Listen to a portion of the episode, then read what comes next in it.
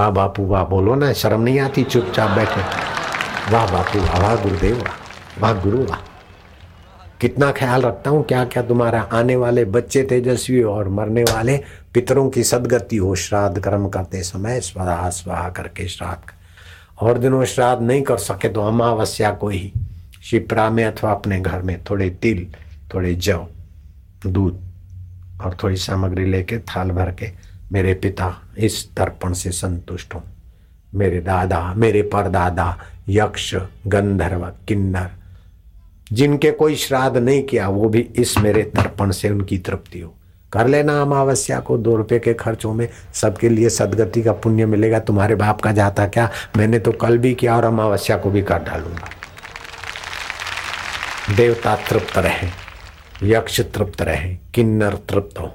हमारे परदादा तृप्त हो, हमारे फलाने तृप्त हो, भगवान नारायण तृप्त हो, मेरे भोले बाबा तृप्त हो, मेरे अर्घ्यदांश जरा सा कुशा की अंगूठी बाँध, बनाकर इस हाथ में रखा देना, चारों तरफ़ काले तिल छिटक देना। यक्ष, राक्षस, किन्नर, देव, गंधर्व सभी तृप्त हो, हमारे इस और थाल में पानी भरना और वहीं से भरना और वहीं देना है तो तुम्हारा संकल्प काम करेगा।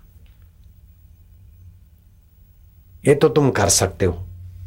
अपने आश्रमों में अमावस्या के दिन सामूहिक श्राद्ध करवाते।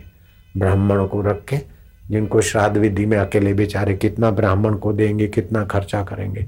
आश्रम में ही भोजन बनता है, खीर, ये, वो सब, और सब आके वहाँ श्राद्ध करवा देते अमावस्या के दिन। तो अपने अपने इलाकों में अपने अपने साधकों के लिए अच्छे अच्छे ब्राह्मण इकट्ठे करके और सामूहिक श्राद्ध भी कर सकते नहीं तो अपने अपने घर में कर लेना। आश्रम में आने जाने का किराया खर्च इतने में तो घर में हो जाए तो फिर घर में ही करियो ऐसा नहीं कि आश्रम में आओगे तो श्राद्ध फलेगा और घर में नहीं फलेगा, ऐसा बात नहीं है। मेरे को कोई दुकानदारी नहीं करनी कि बेटा ऐसा करोगे तो भला होगा, नहीं तो नरक में पड़ेगा। ये मेरे को धोखेबाजी का धंधा नहीं जानते हम। सूर्य नारायण को अर्घ्य दे देना अमावस्या को। हे सूर्य नारायण आप हमारे स्वर्ग से प्रसन्न रहो। हम श्राद्ध कर्म में विधि विधान नहीं जानते। आपकी शरण है। अपनी बगल दिखा दो सूर्य नारायण को। मतलब हम शरण हो गए। आपके पुत्र यमराज हमारे पिता को सुख शांति दे, सदगति दे। हे यमराज संयमपुरी के देवता, हमारी दादी माँ को, हमारे जो भी मर गए, उनको याद करके, उनके लिए सद्भाव करके फिर अर्घ्य दो। अबील गुलाल, जौ, तिल और दूध मिला के, वो सौ ग्राम दूध और छः छः किलो पानी बन गया अर्घ्य का। सौ ग्राम दूध, दो सौ ग्राम दूध छः सात किलो पानी, पाँच किलो पानी डाल दिया और फिर तर्पण करते गए। फलाने जिसकी याद आए, वो हमारे इससे तृप्त हो।